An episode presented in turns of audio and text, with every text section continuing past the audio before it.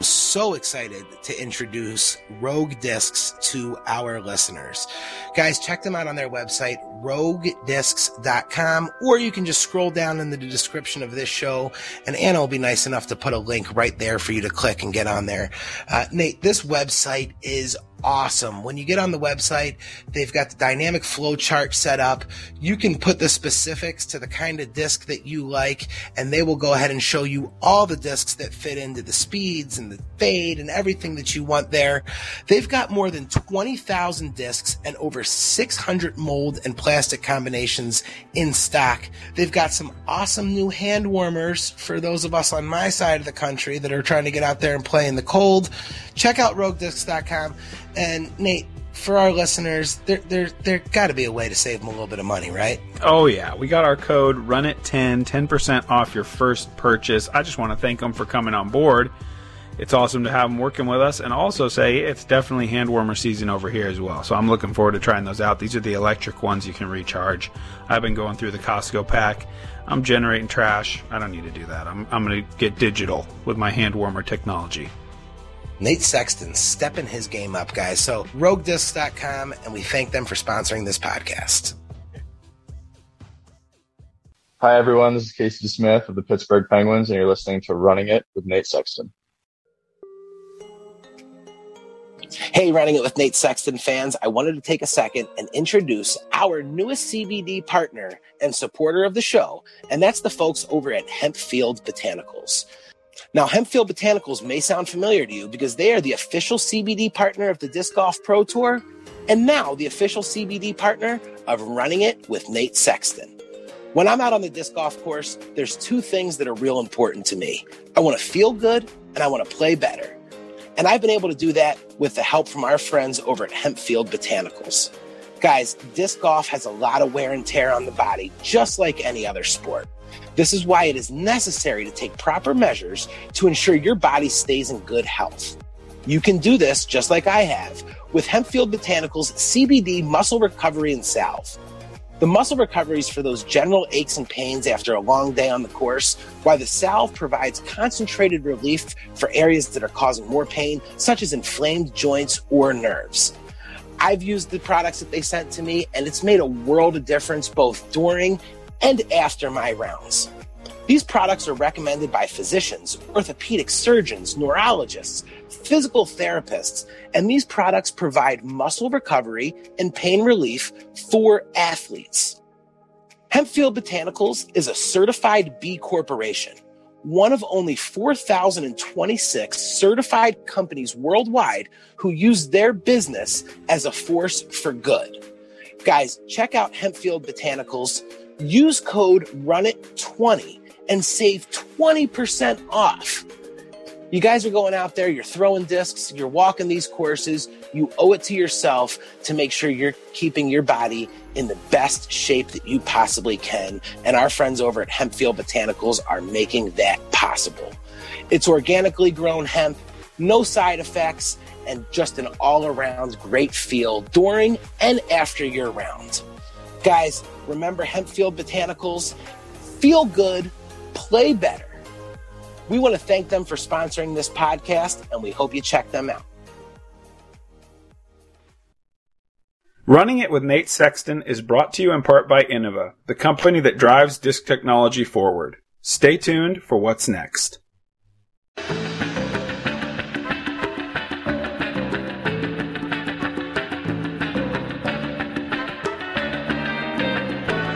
Golf fans, and welcome back to another episode of Running It with Nate Sexton. I am your co-host, Jared Orr. He is the 2017 United States Disc Golf Champion, Team Innova Captain, and our host, Mr. Nate Sexton. Nate, Happy New Year, man. How are you? I'm great. Happy New Year to you as well. We got a bunch of snow here in Washington, and we were down in Oregon for a little while enjoying that. I know it's nothing special for you Buffalo boys, but for us it was pretty cool. Got got a little sledding in even today. You know what was weird is that it was 50 degrees in Buffalo on Christmas. Um, my dad, who lives in Oregon, sent me a picture of snow, and it was 50 degrees, but it was raining here, so it was uh, it was kind of it, was kind of an opposite. But we don't worry, we got snow now, and it's like 19 degrees, and it's back to being miserable. So okay, um, good. Good. No worries about that. Now, in the introduction, of course, everyone knows, Nate, that you are the Innova team captain. Um, and I just read before I logged on today that you have signed a three year extension. I don't think that there was any doubt that Nate Sexton, your team Innova forever, but congratulations on the, on the next three years, man.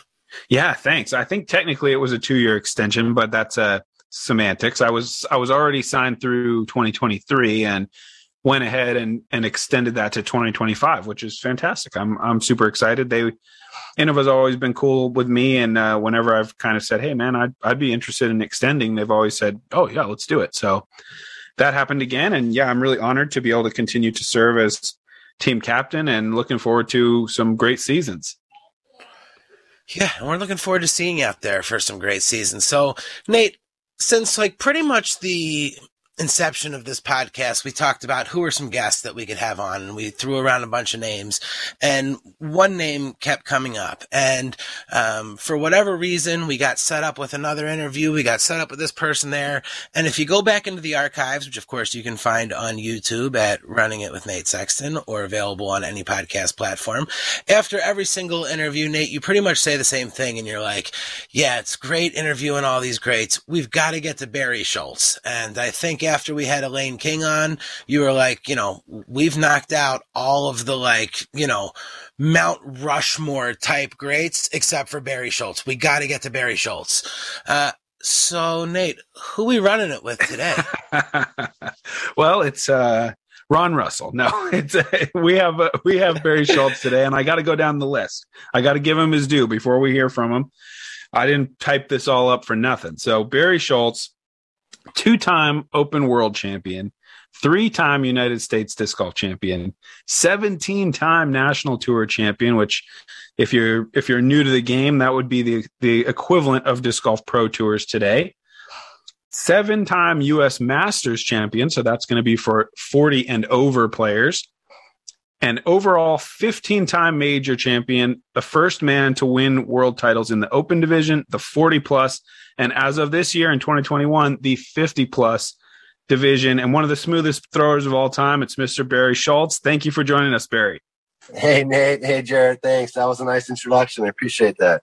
Yeah, you guys don't make it easy on me. I had the same thing with Kenny. It's kind of like a, you know, you can't really leave a lot of those accolades out. It takes about takes a good 30 seconds to read through it. Well, there's a lot of night, a lot of great uh, new golfers out there, and a lot of them don't know the history. And it's always nice to be informed of what happened in our past, even sometimes not so not so distant past. For sure, it doesn't sound that. What doesn't feel that distant to me. I mean, obviously, you're kind of the the generation before me, um, and you and, and guys like Kenny, you know, really inspired me in the early part of my career. So I'm really looking forward to getting to talk to you a little bit about some of those big moments in your career. But before we get to that, got to just say happy holidays. And I know you're in kind of a different phase of life these days than you were back in most of the time we're going to talk about on this show. But how was your Christmas? How's your family?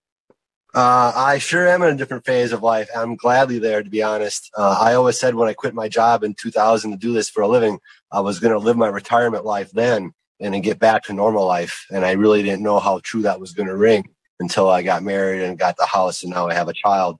So I'm living my normal life and, you know, retirement has to wait again for a little while. Uh, but my, my, Christmas and my New Year's was fantastic. Uh, the baby's old enough to really understand a little bit about Christmas. So we had a great time with that. Um, hanging out with family in Charlotte. And then we spent New Year's with a, with a small group of friends, uh, just bonfire and having food and drink and just having a good time. Awesome, man. Awesome.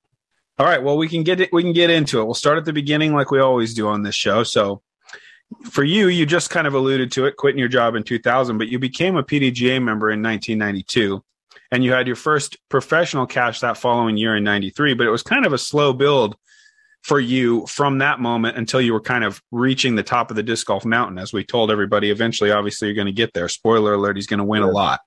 But what were you doing for work back then? And and what role did disc golf kind of play in your life as you transitioned from like i'm decent at this to like a world beater over those next six seven years?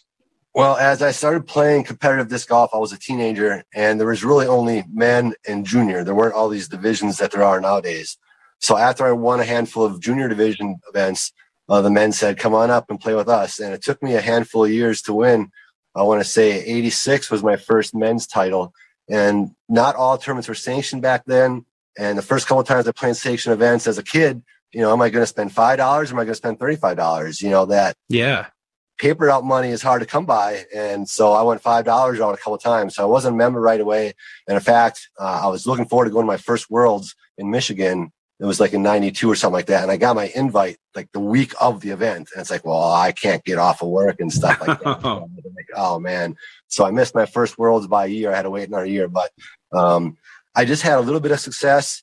Um, and I was, I grown up, um, in the athletic world. I played all kinds of sports growing up. So I just knew the whole model of practice, search out people that have more knowledge than you, talk up as much as you can, learn from yourself, learn about yourself and you know always make forward steps and that's what i did. Uh, i had some great mentors in wisconsin from a golf course standpoint and from a playing standpoint so i'm very fortunate to be where i was when i was um, i was forced into a leadership role because our course pro passed away when i was a teenager so i ran leagues and stuff like that and had that background as well. So i really see big picture when i go to all these big events and stuff and that's why i kind of gravitate to the people that volunteer and lead our events. I really gravitate to those people and i find interesting that they spend their time and energy for those events instead of you know other hobbies or family. Yeah. And I've said that a lot of times on this show, but it bears repeating that we'd be nowhere without a lot of those people to be able to kind of build the sport up to the level that it's reaching now, which is pretty crazy. I'm sure you, I'm sure you feel that way as well. That it, it really has kind of turned a corner lately. But on the efforts of people like you and all those other people that gave opportunities for people to compete and play over all those years before, when uh, there wasn't as much big money in the game. Right. I mean, we're still a volunteer driven sport. There's money to be had now because of the sheer numbers of people that are playing, the sheer number of events that are playing, but we are still a volunteer driven sport. Uh, so it's always happy to see the excitement and energy in people's faces and their voices when you talk to them uh, on the golf course and stuff, you know? Yeah. Yeah. So obviously you, you had said you quit your job in 2000. So you're still working but uh, you started kind of touring around a little bit in like 96 97 98 from my quick look into your PDGA history. And the one event that stuck out to me as kind of a breakthrough moment was maybe and maybe you feel differently but the 98 veterans park open in texas uh, right at the end of the season. It was a tier or super tour as they were called back then kind of the top level of tournament that isn't the world championships and you ended up winning over Ken Climo, Scott Stokely, and Ron Russell. And I was curious, you know, did that feel like a breakthrough to you, or how big did that feel to you back then? Well, I think the moment for me might have been the season before the Bowling Green Open. Yeah, really, really, really windy year. Uh, maybe not everybody was there that year, uh, but the Veterans Park, everybody was there. The top, there was probably eight of the top ten guys there uh, the end of the year, everybody was still kind of on top of their game. And that, you know, like you said, it really felt like, yes, this is where I belong. I've made the right choice. This is going to be good. I was really looking forward to what was going to happen in the, in the near future, you know? Yeah. But at that point, you're still working a job in the time I, in between. Sure I sure was. Uh, I was working at a plastics factory, funny enough, working with plastics extrusion. So I work with plastic and play with plastic. Oh wow. I have a pretty a pretty deep knowledge of what happens to plastic when you're manufacturing it on, on a daily basis. I know it it can be a very fickle beast when you're running different humidities, different temperatures, you know, all that stuff really makes a huge difference in how plastic act on a daily basis and a minute to minute basis. So I tried to give my expertise a little bit to Innova at that time, but they weren't really on, on board. Funny enough, once I quit my job, then they actually realized I had some knowledge and listened a little bit. And I don't really know if I helped them or not, but I like to think maybe I did in a little small way. Uh, but they were having problems with the CE plastic when it first came out, running it in certain ways. And I kind of gave them some words of advice. And I don't know if they followed through or not, but I like to think it helped a little bit. Wow. Yeah. That kind of jogs my memory to probably like 12, 15 years ago. I remember just you offhandedly telling me something about, well, the pro plastic flies farther because it's a little smaller or something like coming out of the mold, like imperceptibly smaller.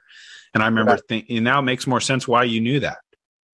Well, you have all these different plastic types. Say basically in, in a driver, Innova makes, you know, four or five different plastic types, and each one of those plastic types is going to have a different amount of uh, for a better type of uh, term, um, moisture in it, you know, yeah. oil.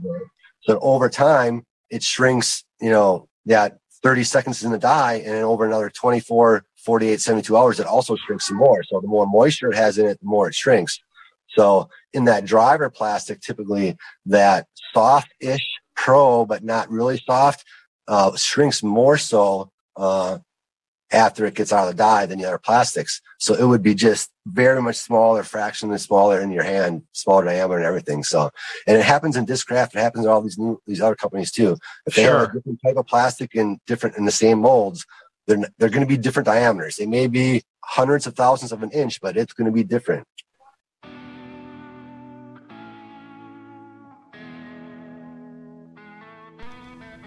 All right, guys, we're going to take a quick break in the action so I can let you know about our friends over at High Pressure Stamps.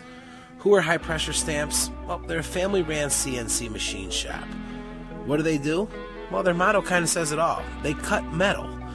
And after being asked repeatedly about doing stamps for hot stamping machines for disc golf, High Pressure Stamps was born.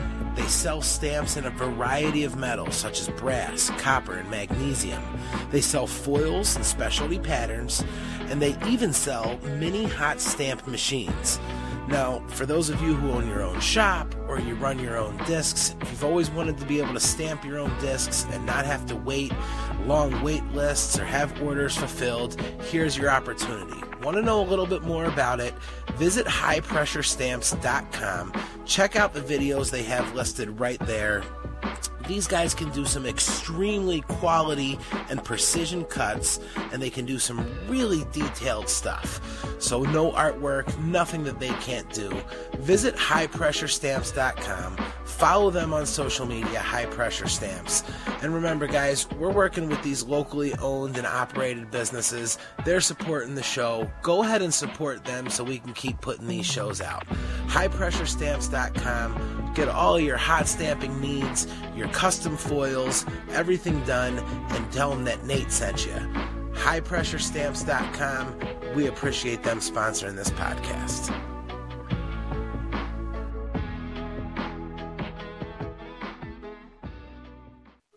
And so, what what year did uh, the, your relationship with Innova start, if you know, or or what, um, about when?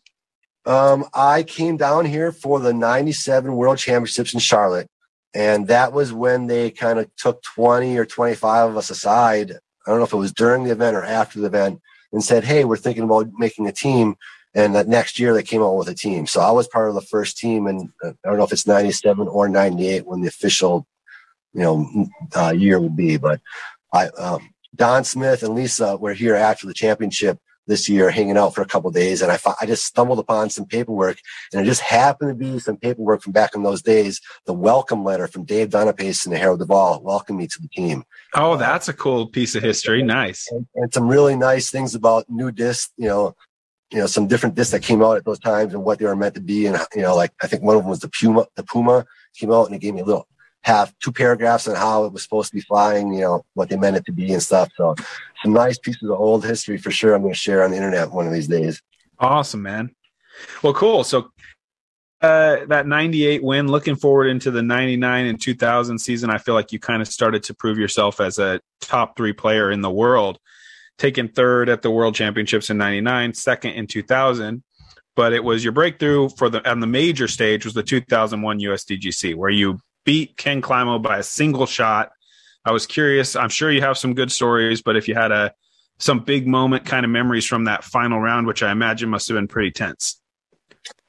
Well, um, I don't remember it being a one stroke. I remember being comfortable um, coming down the stretch, and I was thankful that there wasn't too stressful. Um, I think I it remember, was. I think I looked it up. I thought I looked it up, and it was one. Well, you know, maybe know, you were just in the zone. My memory can maybe not be so great these days, but yeah, you know, I, I do I, I, do remember that um, I had a pretty good summer, but not quite the summer I wanted because I lost in Minneapolis the World Championships. I knew those courses so well, was top of my game, but I was slightly distracted because of the World Games I, I went to right after the World Championships I went to Japan right after the Minnesota Worlds and participated in the World Games uh, and had a blast uh, doing that. But when I came home from that, it also strengthened my opinion in myself, my confidence in myself, and I could do whatever I set my mind to. And I just, I did something different in between the World World Games and the 2001 USDGC for my practice routines. You know, practice means so much to us as a high end golfer, high end athlete. Practice really separates you from your counterparts sometimes, you know? I yeah. Know, you, know, you know that, Nate. Sure. And you always search for different ways of practice. And I looked at it this way. I think I read something along the lines where Tiger said something or Jack did something. I don't know who, but some golfer motivated me where they said, I've played this hole a million times on the practice range. So I know what I'm doing when I get to this hole. It's just a matter of executing. I'm like, well, wait a minute. What did he just say? He just said he played that hole on the practice range. I'm like, I'm going to do that. So I, I played the course at USDGC, you know, on the practice range, on the open field, the open field practice range, you know, a thousand times in between when I came home from Japan and the USDGC. I threw that shot on five across the water a thousand times in my head, you know, turnover, pretending different winds, pretending 300 feet, pretending 400 feet, you know, being really meticulous and exacting in my approach to my practice round.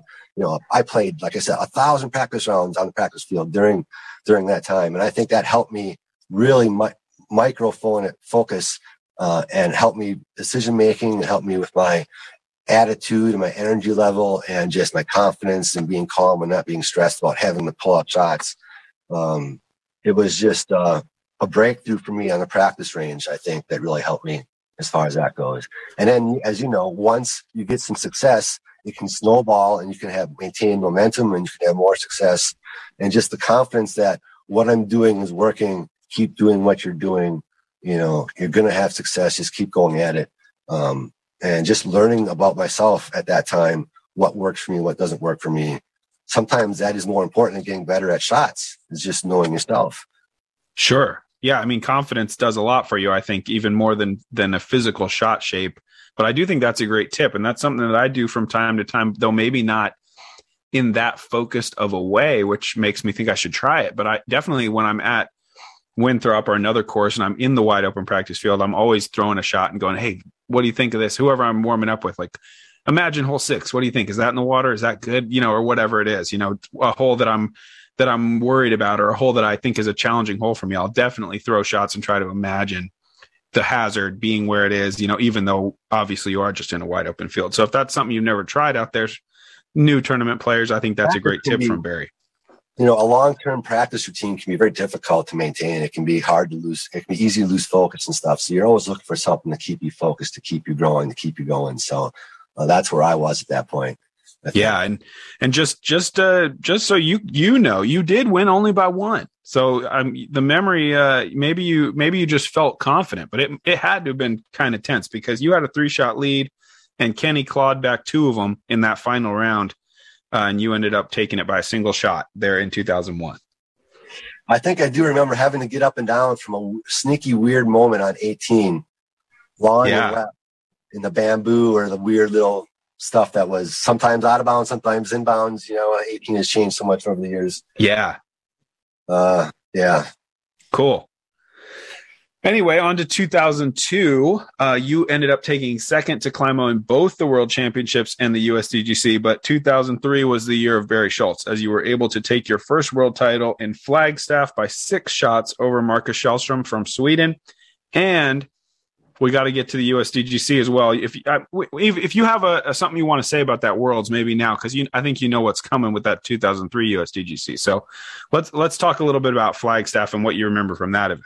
Um, I just remember I was playing good golf, um, and I had a lot of confidence, and I really was excited and confident in my practice routine, how I approached different courses, and how I went. And you know, your first time seeing a new course, and how you attacked it, and how you you know tried to get to know it. I was really confident in that part of my game and stuff. Um, and I think um, I played well, uh, but what set me apart in that world is it was a very stressful and difficult event because of the weather situation and getting off of the mountain. Uh, we had a snowstorm come and wreck one day at the mountain, and we had to cancel around, and we went back out there on the mountain. But then the gate was closed, so all of us had to walk halfway up the mountain, wow. and then walk up to the mountain to get to your shot. So it was kind of a very mentally challenging week. And I think, you know, there was only a handful of guys that, given that kind of challenge, were really going to be able to play at their best golf. And I think um, it really, it really suited me well because that was I like bad weather. I like difficult things. I like nasty things. It really forces you to be able to be flexible and bend, not break. You know, so I, I really like that kind of challenge, and not a lot of people do. So uh, I don't mind it when it was like that. Um, so again, it gave me all kinds of confidence going in 2003. You must be missing Wisconsin, all that good weather in Charlotte. If you're if you're if you're waiting for the tough stuff. Yeah, you know um, that's kind of why you know I did well in the spring and in the fall because you know 50 and windy isn't so bad when you're from Wisconsin. You know, ain't so bad. yeah, wind, for real. Wind is maybe a little bit unrealistic, un you know unexpected, but 50 degrees. You know, I play. 50, I you know I grew up on Lake Michigan, so even in the middle of summer, it could be 50 degrees on the golf course. You know, sure, right on the Lake Michigan. So, you know, it. I don't mind a little little challenge on the golf course as long as it's not silly stupid. Sure. Well, on to that USDGC because I don't think all of our listeners necessarily are going to know about this one, but obviously you ended up winning. I already said it was the year of Barry Schultz, but the way that you won, maybe the most incredible finish in the history of disc golf. You and Ken Climo, after four rounds, tied eight shots clear of third place Scott Martin. Sudden death playoff. That if you're familiar with Winthrop guys, I mean it changes every year, but this playoff was going to be hole one, hole 17, hole 18, all in a row, and then do that loop again and again and again if needed. And you guys, you and Kenny, both rattled off nine straight birdies to keep yeah. the the thing deadlocked. And then you come to hole 18, the fourth time in the playoff. I thought maybe you could take it from here for that final hole. Well, I had driven basically in the same spot on hole 18, you know, what, four or five times we played in, in a row there at the end. And Kenny was always in the same area too. I was up high with kind of a straight hyzer shot, and he was down low with a weird little flip up hyzer shot, probably 50, 70 feet further than my shot. And he would always get that 25, 30 footer and be just fine or make it or even be closer than that, man. It's a tough shot. But he liked that low ceiling flip up shot. So he was comfortable being in that spot. I made a couple mistakes with my upshots from those perfect spots and had to make 25, 30 footers too. It seemed like we always had a 25 or 30 footer to be made to push the hole, push the playoff. And Kenny just couldn't make his 25 or 30 footer on that last hole on 18. And I had a little 10 footer to win. Um, it was just great with the crowd. You know, it wasn't the biggest crowd I ever played in front of, but it was the most energetic crowd I'd ever played in front of for sure. Um, and it wasn't just the playoff. You know, I think I was down I don't know what the official was to start the round, but I know I was down six with six to go during the round. And there were people from Wisconsin all over the place in the crowd still giving me positive energy that you can do it. So, and with the year, you know, we don't play 888 with the curb anymore.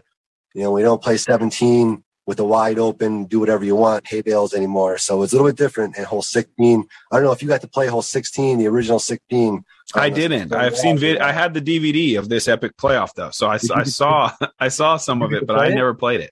Oh, bummer! Because you know nowadays that would be a reachable par four for some of these guys. Or I was even rolling back in those days. You know, the second circle with a roller maybe. Sure. But, uh, but it was a fantastic view. It was a fantastic place for a crowd and everything with the lake. It was just, it was a great way to finish. I think that was the last year we played that hole too. So it would have been great for us to finish with an eagle. You know, Kenny or I both had chances for it that last round. So it would have been nice to finish off with an eagle, but we didn't.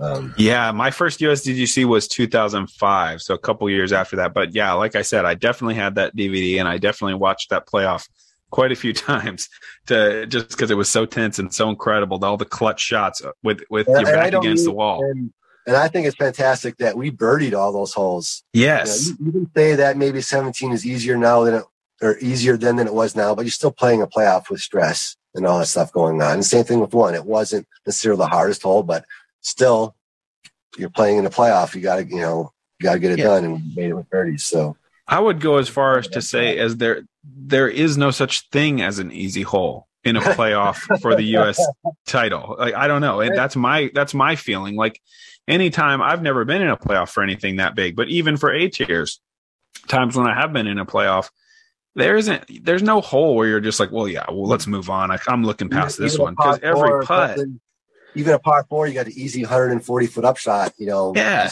stress a little bit about it. You know, especially so. if you leave it 25. It's yeah, like there, there's no there are no gimmies in those situations. So yeah, the fact that it was there wasn't one time where you both kind of took one off, missed your putts, and then okay, laugh about it onto the next hole. Straight birdies all the way through, and that's why I think it's the most incredible finish we've ever had in the game. You know, and that's why I think it's the most incredible finish we've ever had in the game. You know, Kenny and I were kind of laughing about it, and you know, we were very hard competitors, very competitive, but we were friends at the same time. You know, so there's a much smaller group of people that traveled and did this for a living back then. So, you know, I think friendships might have been stronger as a whole. I'm sure there's smaller groups that are very tight these days, but as a whole, uh, the group was very tight.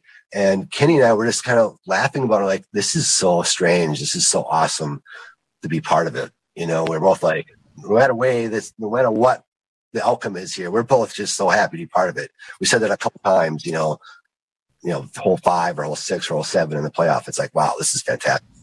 Yeah, it's just such a show. I mean, all the people there are going to remember it forever. You guys obviously remember it forever as well. Really, really amazing. And I, yeah, I can't imagine. I, I can only hope to be involved in something like that someday. I hope, hopefully next year. We'll see. But, but man, yeah, just incredible to imagine that many birdies in a row, especially like you said, being down a lot of shots. So you came into that playoff on a run of birdies, yeah. just crazy. Yes, and Kenny, you know, I don't know if I've been as great as gracious as he has been as many times as we reminisce about this, and we have a handful of times, he's never ever had any kind of negative energy about, God darn it, I should have won that. I had the chance. I gave it up, blah, blah, blah. None of that whatsoever.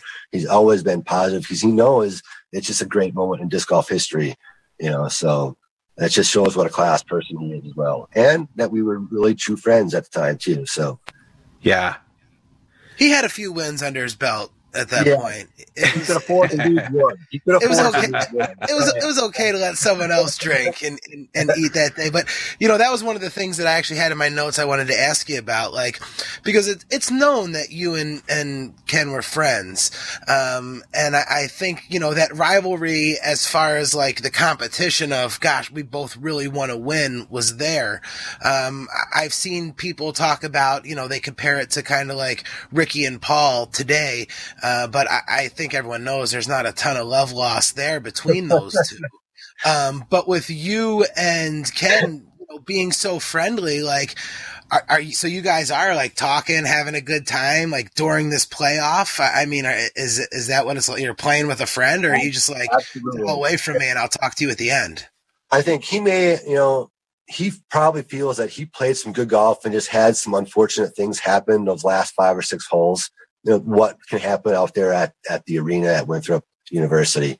So, and I, he's had so much success out there and everything that I would say after hole two or three during the playoff, we were like, wow, this is, wow, this is really cool. This is awesome to be part of. So I think, like I had said earlier, he, we, we were friends, maybe not best of friends when we first started competing in 93, 94, 95. But I think by that time, you know, uh, like I said, we traveled around together, you know, a handful of times a year for the last five or six years. So we spent a lot of time off the golf course together too, talking about life and golf, both disc golf and traditional golf. So he's a he is a golfing fiend, man. Even injured, you know, hurt, sick, dying, he will go out there and swing the clubs as much as he can. You know, not just throw the disc. So uh, yeah, for sure. I've I've definitely definitely talked to him about ball golf quite a bit, and I, I hope he can get healthy and get out there. And again, one of these days, you've done an incredible job staying healthy through your career. I know you've probably had some injury challenges, but year in and year out, you've been at the top of the game and still are. You know, winning all those Masters titles, it's uh, it's a credit to the the work you've put in and how you take care of yourself and and the smoothness of your form. Really, I think. Well, as I was when I was younger, playing frisbee um, with frisbees, playing frisbee golf like I did in the '80s and early '90s, you really couldn't overpower a disc, so that helped me a little bit. Um, and I think playing in the bad weather that I do did in Wisconsin, ice and snow and mud and stuff, you have to be kind of light on your feet. So I think over the years, you know, until I was about 24, 25, I kind of had tweaked my lower body a little bit. So it wasn't so stompy. I was heavy footed like Steve Rico and really really plant hard like Steve Rico kind of does, and that really didn't do my body much good. Uh, I changed my form a little bit here and there just to help my body out a little bit. Um, and then it takes time to, when you change your form, it takes time to get good and get consistent and stuff. So I had some growth spurts and some plateaus and stuff in those early days, but I was looking big picture. You know, I wanted to play this game until I was 70, you know, if I made it to 70. So, you know, as I get, as I'm getting older, you know, I'm recovering slow, more slowly from some of those injuries and stuff. And those injuries are happening more and more often. Uh, especially these last year or two, I'm really becoming a weekend warrior. I, I never was a weekend warrior. I played hard. I practiced hard. Uh, I tried to make sure I was active, but with the baby, as you know, Nate, there isn't always yeah. time to spend, spend on yourself, no matter what your job is. You know, sometimes you just got to take care of the house and go at it. And oops, it's a weekend. Oh, I got to go play kind of thing. Uh, has happened to me a little more often than I would like. And I felt not so comfortable and not so much myself out there, but it's okay. You know, um, I've played a lot of great golf and I can play some okay golf and be okay with it. yeah, man. It's all, it's all, it, life is all just a bunch of trades. I feel like, you, you know, you can, right, yeah. nobody can have everything. No, you can't. You've earned your spot. Yeah, I, I don't really, think I don't think there's anyone on the course going. This Schultz he shows up once a week. This this guy, hey, where's he going with this thing? I have a lot uh, more respect for the men and women that have you know large families or even small families that they're trying to take care of uh, and trying to do all this stuff and play golf. It's it's very difficult. Hell, whatever their job is in life, it's difficult having a family if you want to do it right. So you know, I'm not traveling as much as I would maybe like to or want to with the way disc golf is booming these days, but uh, I'm gladly staying at home and, and spending time with my daughter. And, and man, that might change next couple years as she gets older, but you never know. Hey guys, if you're anything like me, when you're out there on the course, you're not laying it up. And now you can let everybody know with your very own Running It with Nate Sexton t shirt brought to you by our friends at VII Apparel CO. VII Apparel CO, formerly the Savage Apparel Company, is the official apparel partner of the Disc Golf Pro Tour. They have the official jersey partner of Jomez Pro, and they're the official jersey partner of our host, Nate Sexton. And now you can get your very own Running It with Nate Sexton shirt at VIIapparel.co. VII Apparel is the home of all your disc golf apparel for when you're out on the course. They represent disc golfers like Nate Sexton, Chris Dickerson, Avery Jenkins, Madison Walker, and so many more. Home of the Disc Golf Pro Shop, where you can start your own disc golf apparel line with VII. VIIapparel.co is your one stop company for all your custom apparel needs. They do it all from screen printing and embroidery, a great partner for tournaments, clubs, or teams. VII Apparel CO creates the best jerseys in disc golf. Make sure you check out VIIapparel.co to see all of their other offerings as well. Grab your first edition Running It with Nate Sexton t shirt. Get your pre order in now at VIIapparel.co. Well, Stokely's playing MPO lucky. this year. Just saying. yeah, I know, I know. And I, I think if I got myself in a little bit better shape and did a little more disc research, you know, I think I could probably gain, gain 50 to 100 feet of my distance and stuff, and I would be okay. But I don't know if I want to go through that process right now. I don't know if my body can handle that. We'll see. We'll talk to Scott and see how he is doing here in June and July. Yeah, send him out there and, and test the waters a little bit, and then you, you can make your decision. And he's a different beast because he's so tall. He really puts some stresses and strains on some of his joints and stuff, you know. So he's going to be unique in that manner that's kind of why he had a shot because you know that form, no matter how smooth it is, he's still putting a lot of stress on those elbows and wrists and stuff, as you know. Yeah, you sure. Know, you're a little different and unique, being an understatement. Yes, yes, you got that right. But always, I traveled quite a bit with Scott in the mid '90s as well. He's the first one that took me out to California. I said, "You got to come to Man- uh, Santa Cruz Masters Cup," uh, and did that. So, yeah, it was a great time. And Texas as well. You know that you mentioned that VPL, like I said, that was maybe my first time beating Scott head to head. Oh wow. You know, maybe once or twice before, but in smaller events. Never at a big event had I beaten Scott. And Scott reminded me once I beat him, he I always beat him. He said it kind of sucked, but uh, but you know, and we all grow. You know, we all got to move on. It's, you're not the same person you were last year or even last month sometimes. So I've heard Scott sure. say recently that you and him, like, you know, you were the person that he battled with uh, the most that you know the memories that he had. And he said you know a, a lot of people think that it'd be ken climo but none of us really gave him any yeah ken kind of won his stuff going away most of the time. He won by six eight ten strokes a lot. He didn't win by one or two all that often. So or even in playoffs all that often. You know when other people would win it wasn't by blowouts. It was by you know, skin and teeth and nail biting going on. So, you know, it was difficult for other people to break through, not just because they had to beat Kenny, but they had to beat somebody else, and Kenny wasn't having his great day either. So, um, yeah, he's right. I think he's right on because you remember the hard fought battles, battles a little more so than you remember the the easy cruises. I think. Yeah, that makes perfect sense to me. Uh, looking at looking ahead to 2004, get back on the on the story here. Yeah. That that World Championship was my first like big national tournament that I got to go to. I played in the amateur division. You absolutely crushed it. You won by nine shots there in Des Moines. I actually took a train from Buffalo, Jarrett, to get there. I remember right. I played a That's commitment right there. Yeah, I was, I was, I was. Uh, yeah, I took a train with my brother and my dad. My dad picked us up in Des Moines, and we played the tournament. But yeah, I remember playing my rounds in AM, and then we'd drive over to where the MPO was playing, and watching you and watching Kenny and watching Dave Feldberg and all these guys. And obviously, for me uh, as a young player, that was a really uh, big experience and something that inspired me to to want to play on a big stage. And you know, you were the guy that was doing it the best that week, so I was really looking up to you uh, back then, and obviously still do for the the career you've had. So thank you for inspiring me and, and a lot of other people uh, that week and many other weeks. Well, that's not a problem, man. I'm glad to do it. A lot of people have inspired me over the years, both disc golf and other sport related, uh, and I'm glad they returned the favor. Um, and that just shows commitment. You were willing to take the train all the way over there. And I think that little story that you told is a great thing that I think we're not going to have much of anymore because we don't. I know some of the um, the bigger events have a, a side event run with it in the AMs, but those AMs are playing all day. They don't have time to come over and watch the pros as much. Yeah. And we don't do the combined worlds anymore, although we're doing the combined age protected worlds now from now on. So that might be a moment for that to happen. But you know, we're growing out of ourselves a little bit. And I think that's a small negative that we won't be able to have moments like that anymore, that we're too big for our own good in that respect. Yeah, absolutely. I think a combined, a combined event, event like that really is beneficial in a lot of ways. Yeah, because there was no way, you know, at whatever I, I was 19, I guess there was no way I was going to travel to be a spectator right. all the way across right. the country. So the only way I got there to be in that position to watch you guys play was by being in a tournament myself and then having some extra time. And I understand why it can't really happen going forward. You can't really run a 5,000 player tournament very easily because we're heading that way with these uh, right. these big championships with as many players want to get involved.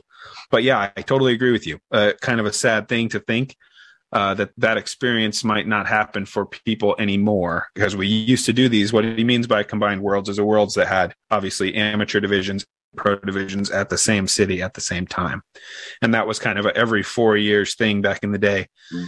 And I'm really happy that the time that I got to go and play the M Worlds was one of them, you know, because it could have been another year when there was no pros there, and that was huge for me to get just just to get to watch players that I look up to throw. Des Moines had such a great field of courses that both from testing your skill point and from a spectator standpoint were spot on. You could get spectators through the courses and it was fit for both the AMs and the pros. You know, so there was no kind of bull crap stretch of five or six holes in any of the courses that were like, man, why are we playing these course these courses? You know, that that that didn't happen at in Des Moines. Uh, so yeah, it was it was amazing. Yes. It took just a great disc golf city. If you ever get a chance, anybody that's uh, traveling through or around that area, there is a huge number of fantastic courses within an hour or so of Des Moines. Okay, so let's see. What do I got? Oh, I got a kind of a silly story here for you. A funny All story. Right. Uh, I had to go. I had to go into your event history and sort to find the least money you've ever won in a victory to find this one. Uh, a, it was a C tier tournament. It was the 2014 Sneaky Pete Classic in Burlington, North Carolina. And I'm I'm sure you'll remember this once I tell you the story. But oh, yeah. Oh, yeah. you were you were up by five against me with one round to go. Yeah. I, I put on a pretty big charge. I ended up shooting a 1053 rated round with three holes to go. We were tied. The last two holes were like 100 foot par fours, almost gimmies for players at the level that we were at, where you could throw it down there 450 and have almost nothing approach. So right the we're, we're, we're three holes to go. This par three, kind of over a valley, some little like pine trees guarding the basket. I threw my drive a little right, and you were a little short, and I putted first. And I had like probably a 40, 50 footer, I feel like. You were well outside the circle. I was far, I was, yeah. See, now you're remembering good. So, yeah, yeah. so I nailed the putt. I nailed the putt and I was psyched because you were short behind all the little Christmas trees and I was, you were yeah. dead to rights. Like there's no way. And I was thinking, okay, I got him because I'm going to get these threes on these last two. There's really nothing he can do about it unless he throws something in on those par fours. And I was thinking exactly the same way. What you're thinking right now, word for word. I was going, I was going through my head. I can't catch him. I, yeah, but then I'm not going to catch him on these last two holes. I can't give up the stroke in this hole. Yeah. So what you did, and it, this shot is one of the more amazing shots I've ever seen. Even though it was just a C tier for 200 bucks. if I remember right, you had a, I think you took an Aviar. Yes. And you you kind of looked over at me and said, "Well, I got to skip it in." And I was sort of like, "Okay, good luck. Yeah, try." You know, but because it, it, was like, you know how pine trees are, like the branches were down low. You know, like. Yeah knee high and you're 40 feet back or something. And you ripped it right at the ground, skipped it underneath, heart of the chains, got the birdie. We we ended up birdieing the next two just like we thought, and you beat me in the playoff. But it was just such an amazing had to have it shot, even though the pressure was really nothing because it was just kind of a silly weekend and we are just having fun. But it was just a shot that I'll always remember because it was like, man, I think I guess I'll have to skip it in under these trees from 50 feet away. And then to do that with a putter, it was just awesome. Well, it's just one of those shots that you've probably done in a practice round, like out at say Shelly Sharp Memorial. You're stuck on the hole next to uh, the restaurant over there on the right sure. side, and you're sure. stuck behind the pine tree. You skip with the under, under, you know, skip off the top side of your disc or something. You do a pancake underneath there. You just goof around and have some fun doing it, you know. And I think on that course and that particular hole, playing with the guys over the years, you know, I've probably been there at that point three or four years in a row at that tournament, that course. So I played that hole and seen that little pine tree or cedar tree, whatever it was, grow a little more, a little more, a little more. And it was so big that it was just, just right in the heart, right in my way. So, you know, I'd practiced little weird shots, but I never pulled it off. I had not done that shot in practice and like, oh yeah, that's to be easy shot to pull off. It's just, it's one of those where you practice everything you've played around. You're in all kinds of conditions. You've been around. This is why you just you play and you soak up as much disc golf as you can, so that in moments you can be creative and think, "Oh, I can maybe do this, or I can possibly do this. Let's give it a try." You know? Yeah. and it, I pulled it off, and I laughed at myself, and you weren't laughing so much, but you were smiling. you know? I mean, what are you going to do? You see an amazing right? shot, you can't help but smile. I mean, it was like just, it was just cool and I think uh, looking back, I was just glad I won the playoff instead of losing the playoff because it makes for a better story. Definitely, definitely. And plus, I mean, that seventy-five bucks you got on me that way, you know, that doesn't. That's not nothing. Whew. All right, great. Well, I got only a couple more things for you. I know it's late there on the East Coast. I, I really appreciate you joining, but uh, obviously, you know, you went on. I, I can't not mention you won the USDGC again in 2006. PDGA Hall of Fame class of 2013, piled up Masters titles in the 40 plus. I think seven Tim Szalinskis or something like that. Yeah, the U.S. Yeah. Masters Championship, um, a couple world titles, and then again 2020 50 plus world title. Uh, I, I heard you say you want to play till you're 70, but what does the future hold for you in, in disc golf? Um, well, short term, uh, I'm just going to keep doing what I'm doing. You know, the, the model that I've been doing is travel from like Thursday afternoon or evening until Sunday night or Monday morning. My wife works mornings, four days, Monday through Thursday. So I have to be home to be daddy duty.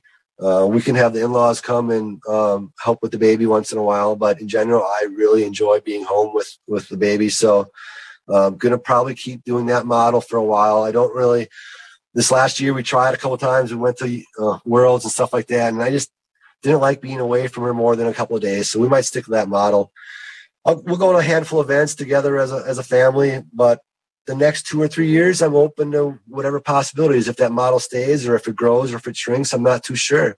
Uh, the possibilities are endless with the way we've grown and what happens in the disc golf world my playing career as far as making my living might be close to an end but you know the business world of disc golf is always bright in, fu- in the future so who knows what that might entail. And i might have to travel to do a little promotion as far as that goes so who knows what's going to happen. I do know that as far as long as my body can take it i'm going to keep playing and i like to think that my skill level should be enough where i can keep playing tournaments and have a good time. Who knows how many tournaments i'll win but we're not always in it to win it. We're just always in it to have a good time and and uh, grow as a person, right? So I, am going to slide my chips in on you're going to win plenty more. That that would be my that would be my prediction. Uh, well, I can know, always even play masters or grandmasters. You know, sometimes there's not even a 50 division down here. Sure, sure. You know, and I got lots of guys that I really enjoy. The old school gentlemen that I play with once in a while that are, you know, uh, Alberti. Uh, uh, you know, he's playing down two or three divisions sometimes, and I get to play with him. You know, so there's a lot, plenty of old people that are enjoyable to play with, and are, have lots of skill level and have been around a long time, and lots of new players that are new to the sport that are very athletic and just need to be taught a little bit and can really take off as well. So yeah, that's perfect segue into into what's pretty I'm much so my last question. Oh, go I'm ahead. So sorry. Excited for the the future of disc golf, both young people and old people, because discs nowadays are at, at such a stage where you can do anything you want. If you can throw forehand, you can throw overhand, you can throw whatever way you want, whatever your body type is good for, whatever your attitude and energy level is good for, the disc can handle it. In yeah. my day of growing up in the 80s, that was not the case. If you were mainly a forehand thrower, you were going to suffer playing frisbee golf. But now we're playing disc golf, and it's much more enjoyable for the masses. So, yeah, anything that lets really people be creative and different with their styles, I think is awesome. We we don't we don't uh, we used to attract the fringe or non athletes, and now we are attracting heavy athletes. They see the benefit in the athleticized part of disc golf, and it's fantastic. Our future is awesome. Without a doubt, every single week in my disc golf league, there's somebody that pulls out a dyed disc out of their bag, and everybody sits and they look at it and they examine it, and they it's this big thing. And I've always wanted to be that guy. Now I am that guy because of my friends over at Greasy Dyes. That's Greasy with a Z Dyes. GreasyDyes.com Guys, you owe it to yourself to go check out this website. Here's a guy that does amazing custom dye jobs. These are work of art on plastic and they're affordable, which means you can take it, you can throw it in your bag, and you can be the guy at League showing off your awesome custom dye. Visit greasydyes.com. Use code RUNIT10. You guys already know. Save yourself a little bit of money but do yourself a favor and check out Greasy Dyes on Facebook, Instagram, and TikTok. Guys, the dye jobs on these discs are amazing. When we came across him and we started talking, I knew that if we were going to recommend a custom dyer, it was going to be Greasy Dyes on this show. GreasyDyes.com, code run at 10, save yourself some money, and get that awesome dye disc in your bag and be the star of next week's league or the next round that you're out there on the disc golf course. Yeah, I agree with you. And you kind of leading me into what's pretty much my last question. Garrett might have something else, but uh, as you were talking about the guys that you've really enjoyed playing, I, am putting you on the spot. So if you forget anybody, it's my fault, not Barry's fault, guys. But I was wondering about a kind of a dream card to play on a foursome. Obviously, you're in there. Three other players from your career uh, that you really love to battle, or, or who who you'd pick if you could just kind of lay out a card for yourself to go play tomorrow. Well, you know, you kind of led me a little bit with old school. So I am going to go old school with this. And I'm going to go, I might cheat a little bit here with my first pick. and I'm going to, my first pick is actually two. And you'll know why when I say who it is. You almost can't have one without the other. Jeff and Johnny Listman. Okay. If you're going to have fun and learn and be blown away by the strangest and weirdest shots and conversations as well, they are yeah. deep individuals have lots of great life experiences. Jeff and Johnny Listman, that's my number one pick. We'll uh, give you a five some. You got a five some if you want. All right, all right, we'll do five some. Um, then I think the obvious one we've talked about, we've mentioned his name a handful of times today, is Scott Stokely. Um, you know, for the almost exact same reasons, you're going to see things you don't see every day from a disc golf standpoint. Plus, he's got an awesome range of life experiences and an awesome storyteller and a great person to talk to. Um, and then um, my last and final, I'm going to have to go personal. And just because I miss the guy so damn much, I haven't been up to Wisconsin to see him or play with him. Duster Don Hoffman. You probably know that name and know the individual as well. Um, just barely. I don't. I don't know that I've. I don't know that I've had the pleasure, but I've heard the name. The Johnny Appleseed of Wisconsin disc golf. He is the reason why Wisconsin disc golf is where it's at today. He pushed the envelope and pushed the train him, him and his wife Terry in the early days pushed Wisconsin disc golf to where it was, creating the uh, the, the uh, Wisconsin Summer Tour uh, and pushing all the tournament directors to get better. And he was a pretty good forehand player for an old guy. Awesome. and an awesome storyteller. It doesn't get much better than that as well as a storyteller. So some great storytellers, some great golfers. That would be my foursome right there. Five some, I guess. Yeah, man. I like it. It's a good answer. Anyways, man, I, I just want to thank you so much for taking the time to, to come on the show and tell us a couple stories. We'd love to have you back sometime and dive a little deeper into some of this stuff. But I know it's late over there. Uh, I I gotta. I'm on the West Coast, so I always making my guests stay up late when they're based on the East Coast, or if their name's Jarrett and they do every show, they're got to stay up late too. but uh, but uh, thank you, Barry, and I, I wish you the best no of luck problem. in this coming season. Thank you. I wish you luck as well, team captain. Glad to see you're back on the team for another couple of years. Uh, look forward to seeing your name up there in big tournaments and small tournaments. Uh, I know you probably don't travel as much as you maybe would prefer with the family as well, but you have to find balance and you have to play your favorite events as well. Uh, you don't go to tournaments you don't like to play, right? So sure, go go back to your favorite events as much as you can. Uh, travel safely, and travel well, uh, practice hard, live hard, and it always works out in the end, right? All right, man. Sounds good to me. That's advice I can take. All right. Thanks, Nate. Thanks, Jared. Hope to talk to you again soon. Thank you. All right. See ya. Well, Nate, we've been talking for so long about getting Barry Schultz on, and we finally were able to get together with him, and he didn't disappoint, man. That guy is as awesome to chat with and telling stories as he is on the course. Yeah, and definitely in that Mount Rushmore conversation, literally one of the greatest to ever do it. A guy that I've looked up to for a really long time and, and one of the best champions we've ever had in this game. Yeah, there's a lot a lot of people in the world who can say they lost to Ken Climo.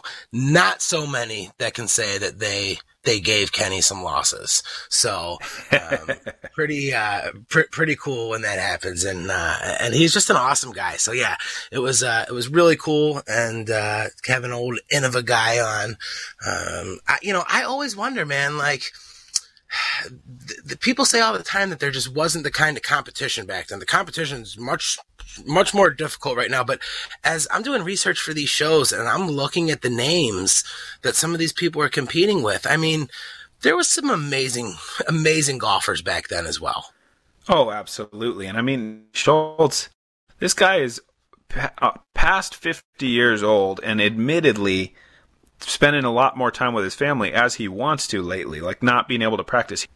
And today he's 10 19 rated, even now. So Barry's a beast today. He's taking great care of himself. He's competitive now. Yeah, it was uh, it was a lot of fun, and like you said, we've we've had so many of the greats, and each week you're like, we got to get Barry Schultz, and that really rounds it up. So we got him. So guys, thank you, uh, thank you for being able to sit through and listen to it with us, and uh, God, I just I'm still blown away looking at his statistics. Um, guy just played some amazing golf, Hall of Famer, and uh, and it was really cool to be able to sit down and chat with him.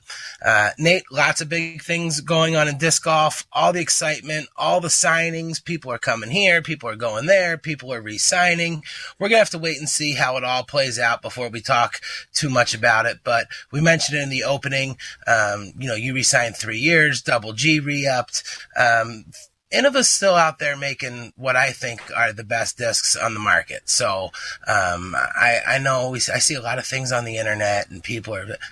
Innova Champion Discs is still the leader in in discs, and uh, and I just think that it's it's crazy the things that people are thinking because of of different player signings.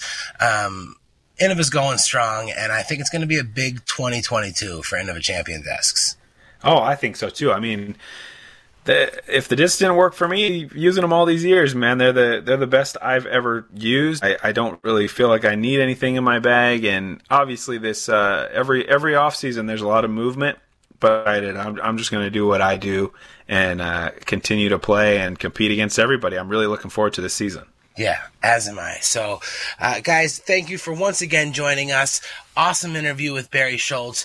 Make sure you support our sponsors, guys. It means so much to us and to them. Uh, huge thank you to uh, Rogue Discs, of course. Uh, until next time, Nate, I've been playing. Did I tell you, man? I'm playing Winter League out here in Buffalo. I had to play Winter League yesterday. It was rainy, it was cold, but you know when I'm out there, man, there's no way that I'm laying it up. I don't think you're going to get anywhere doing that anyway. You got to run. Gotta run it, guys.